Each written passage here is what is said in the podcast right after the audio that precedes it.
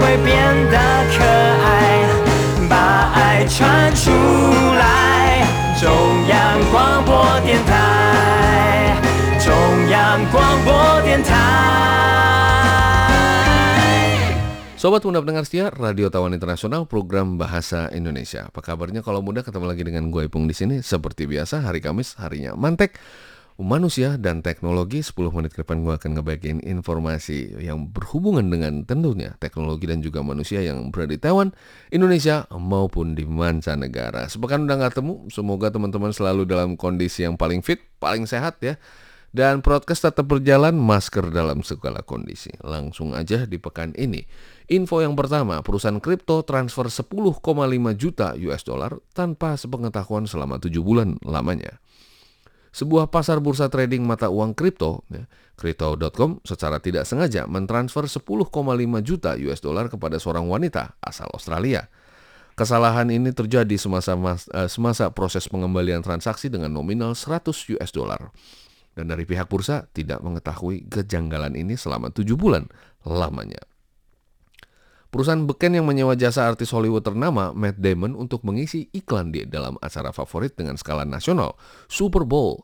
Dengan slogan yang selalu diisikan dengan Fortune Favors the Brave, ternyata tidak menyadari kesalahan teknis kepada seorang wanita yang berdomisili di Melbourne, Australia. Wanita yang bernama Temanogari Manifel yang mengajukan permohonan pembatalan transaksi pada bulan Desember tahun 2021. Setelah tujuh bulan ditemukan kejanggalan ini, maha pihak bursa Crypto.com yang bermarkas besar di Forest GFS Australia kembali menelusuri rekam jejak transaksi yang bersangkutan. Didapati kesalahan pengisian kolom nomor rekening dan jumlah transaksi oleh petugas. Setelah ditemukan rekam jejak, maka perusahaan ini bergegas untuk melanjutkan aksi legal kepada pengadilan tinggi di Victoria pada tahun 2022. Dan di bulan Februari 2022, pengadilan meloloskan perintah untuk membekukan rekening Manifel sebagai tergugat di Bank Commonwealth. Akan tetapi uang yang sudah berada pada rekening tersebut sudah berputar ke tempat lainnya. Dengan perintah yang ada, maka pihak bank juga turut membekukan rekening penerima. Berdasarkan dari laporan yang dijukan pada pengadilan tinggi bahwa sejumlah 1,35 juta US dollar yang sudah diambil dan dibelikan oleh menjadi sebuah properti yang berlokasi di Melbourne Utara pada bulan Februari tahun ini. Dan pemilik dari rumah tersebut adalah adik dari Manifel yang sekarang berdomisili di Malaysia. Pengadilan tinggi Australia mencoba untuk membekukan rekening milik eh, Tila Fagati Ganda Fdori yaitu adalah adik dari Manifel, walhasil tetap gagal. Pihak penggugat juga kerap melayangkan email kepada Gang Dadori, namun tetap gagal juga. Palu sudah diketuk sebagai keputusan dari pengadilan tinggi dalam menghakimi Manifel bahwa rumah milik Gandadori harus dijual dalam waktu sesingkat-singkatnya. Serta uang yang harus dikembalikan kepada Crypto.com secara utuh ditambah dengan biaya tambahan lainnya yaitu sebesar 27.369 US dollar. Hingga saat ini Crypto.com menolak untuk memberikan pernyataan terkait perihal ini, baik di luar maupun di dalam pengadilan. Terhitung dari bulan Juni, Crypto menjabarkan bahwa telah memecat sebanyak 260 karyawannya akibat dari penurunan dan lesunya pasar kripto. Namun berdasarkan lansiran dari The Verge yang menyatakan bahwa angka ini tidak akurat, terdapat lebih dari angka tersebut jumlah karyawan yang telah dipecat oleh Crypto.com. Lesunya pasar kripto disinyalir berawal dari sebulan setelah AFL mengumumkan kontrak baru sebagai mitra kerja dengan Crypto.com. Sebagai mitra resmi penyedia jasa mata uang digital bagi AFL dan AFLW, ya, di mana hal ini disambut baik oleh Crypto.com. Dan dalam bulan Mei kami akan berkomitmen penuh untuk menjaga silaturahmi yang baik antar merek. Itulah berita yang pertama. Berikutnya yang kedua. Tekanan tak terelakkan Instagram resmi hapus akun Pornhub. Ya, Baru-baru ini platform medsos milik Meta, Instagram, resmi menghapus akun resmi milik Pornhub ya. Siapa yang nggak kenal Pornhub? Dengan jumlah pengikut sebanyak 13,1 juta dan sekitar 6.200 postingan yang telah dihilangkan dari ranah IG. Dan langkah ini telah diambil akibat meningkatnya tekanan dari para penentang situs porno terbesar di dunia yang berada di dalam wadah medsos. Di mana postingan rutin dari Pornhub yang selalu mempromosikan video dan juga artis terbaru dengan cara non-pornografi. Apakah akun Pornhub di platform lain masih berfungsi secara normal? Jawabannya, akun lain seperti Twitter dan YouTube masih terus beroperasi tanpa ada kendala dari pihak penyedia. Gerakan menentang Pornhub diusung oleh Laila Micklewade, ya, di mana tidak sesuai dengan serta telah melanggar standar komunitas Instagram. Jawab seorang pendiri Trafficking Hub yang bertujuan untuk menentang dan menuntut penutupan resmi Pornhub. Hingga saat ini masih belum ada jawaban resmi dari pihak Meta alasan terkait penghapusan akun dengan jumlah pengikut yang masif.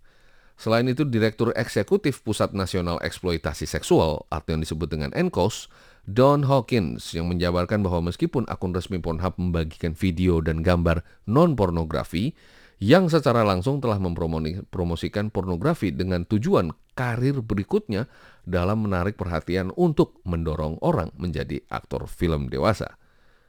Trafficking Hub yang digagaskan oleh Laila Milkowade ditujukan untuk menutup Pornhub dengan alasan karena situs porno ini dapat menyebabkan kejahatan seperti pemerkosaan, pelecehan anak di bawah umur, perdagangan seks, pelecehan seksual serta keuntungan yang didapatkan dari konten pornografi. Diakini bahwa jajaran manajemen situs tersebut harus bertanggung jawab penuh, namun para kritikus mulai mempertanyakan hubungan dekat Laila Milkowade dengan sebuah kelompok agama yang meminta menghapuskan semua pekerjaan seks dan pornografi dalam skala komersil.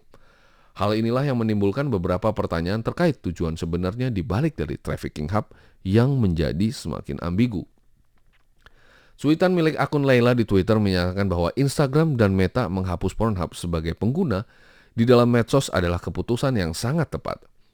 Untuk memutuskan hubungan dengan situs tersebut, dirinya juga menambahkan bahwa sekarang adalah waktu yang tepat bagi perusahaan besar lainnya untuk mengikuti Instagram, misal Amazon dan juga Microsoft. Dalam kurun waktu beberapa tahun terakhir, Pornhub telah dikritik oleh berbagai pihak terkait pelecehan seksual dan juga pelecehan anak di bawah umur.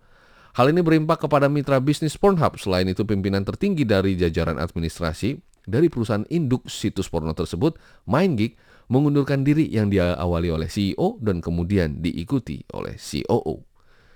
Pada tahun 2020, Visa dan Mastercard juga telah menghentikan akses pengguna untuk melakukan transaksi pembayaran via situs Pornhub karena konten ilegal. Menanggapi hal tersebut, ya, Pornhub telah mengambil tindakan khusus termasuk menghapus konten pengguna yang tidak diverifikasi dan menghapus para pengguna yang tidak lolos verifikasinya serta menolak pengunduhan bagi pengguna. Artinya apa? Visa dan Mastercard memang sudah tidak bisa membeli Pornhub Premium kalau mudah. Maka dari itu tindakan seperti mengunduh ataupun konten yang harus diupload dan lain sebagainya ataupun mungkin di-download tidak dapat diverifikasi lagi. Dan ini memang ada sedikit unik ya, sebuah sebuah mindset yang sangat unik ya, di mana memang tidak sedikit yang menjabarkan terkait yang namanya trafficking hub ya. Jadi maksud dan tujuannya apa? Dan bisa dibilang dalam apalagi dalam dalam negara-negara barat di mana situs-situs seperti itu memang ya bukanlah suatu hal yang tabu ya bahkan dijadikan bisnis dan bisnis ini bisa dibilang sebagai bisnis yang sangat besar sekali yang mendapatkan begitu banyak keuntungan dari para pencinta dan juga penggemarnya ya. Bahkan mereka ada eksibisi ya. Ada eksibisi video porno bahkan ada eksibisi mungkin para artis video porno dan lain sebagainya. Ini jadi dirasa menjadi salah satu bisnis yang sangat besar sekali ya. Jadi ketika ada kontroversi dan mungkin kita harus mengikuti regulasi pemerintah dan apakah pemerintah akan mengambil tindakan terkait hal ini? Kita masih lihat lagi. Oke, kayaknya waktu juga udah di pengunjung acara. Gua akan pamit diri dulu. Sampai ketemu lagi di pekan depan. Semoga informasinya bermanfaat di pekan ini. Kalau muda, kita akan ketemu lagi di pekan depan. Ingat happy itu simple dan simple itu happy. Salam hadir gue, Bung. Bye.